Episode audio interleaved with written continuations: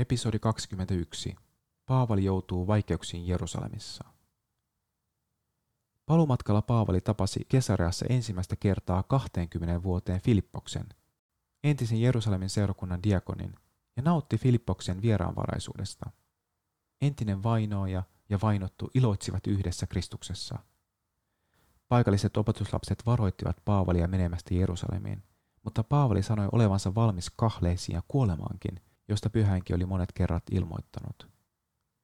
Huoli oli yhteinen, mutta osapuolten käsitykset siitä, miten tulisi toimia, olivat ristiriidassa. Paavali halusi viedä lahjan, joka oli kerätty Jerusalemin köyhän seurakunnan hyväksi, ja vaalia yhteyttä seurakuntaan. Pyhänkin varusti ja valmisti Paavalia myös uuteen työhön vankeudesta käsin. Paavali ei antanut periksi, ja niin myös uskovat rauhoittuivat ja jättivät Paavalin Herran huolenpitoon. Kun Paavali saapui Jerusalemiin, veljet toivottivat hänet tervetulleeksi. Paavali kertoi yksityiskohtaisesti Jumalan työstä pakanoiden keskuudessa Jaakobille ja Jerusalemin seurakunnan vanhimmille.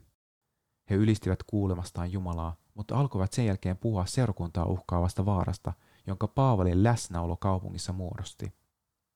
Vanhemmisto ehdotti, että Paavali menisi neljän Jeesukseen uskovan juutalaisen kanssa temppeliin, jotka olivat tehneet nasiirilupauksen olla leikkaamatta tukkaansa – ennen kuin olivat täyttäneet Herralle lupaamansa asian. Seurakunnan johto suositteli Paavalia yhtymään heidän valaansa, niin kuin noina päivinä oli tavallista. Siten hän voisi julkisesti osoittaa Jerusalemin seurakuntaan kuuluville lain kiivailijoille, että hänkin noudatti Mooseksen lakia.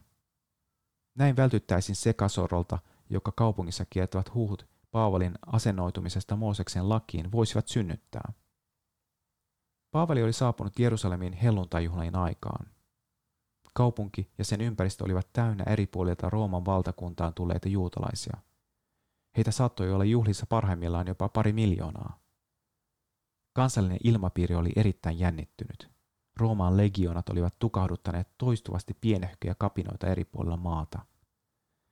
Vaikka Paavali ei ollut käynyt kaupungissa vuosiin, hän oli tunnettu henkilö, jonka läsnäolo kaupungissa aiheutti pelon väkivaltaisuuksien puhkeamisesta – Tekikö Paavali virheen suostuessaan vanhemmiston ehdotukseen?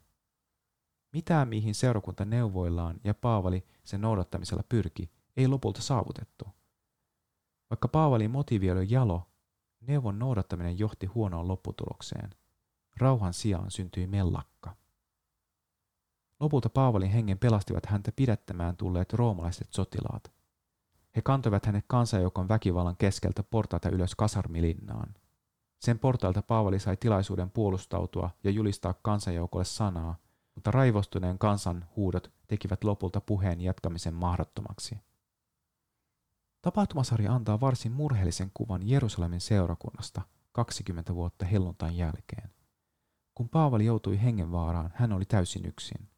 Seurakuntaa ei näkynyt missään. Hänet pelasti roomalainen sotilasosasto. Juutalaisia lainkiivailijoita myötelevä politiikka sai seurakunnan menettämään elinvoimaansa.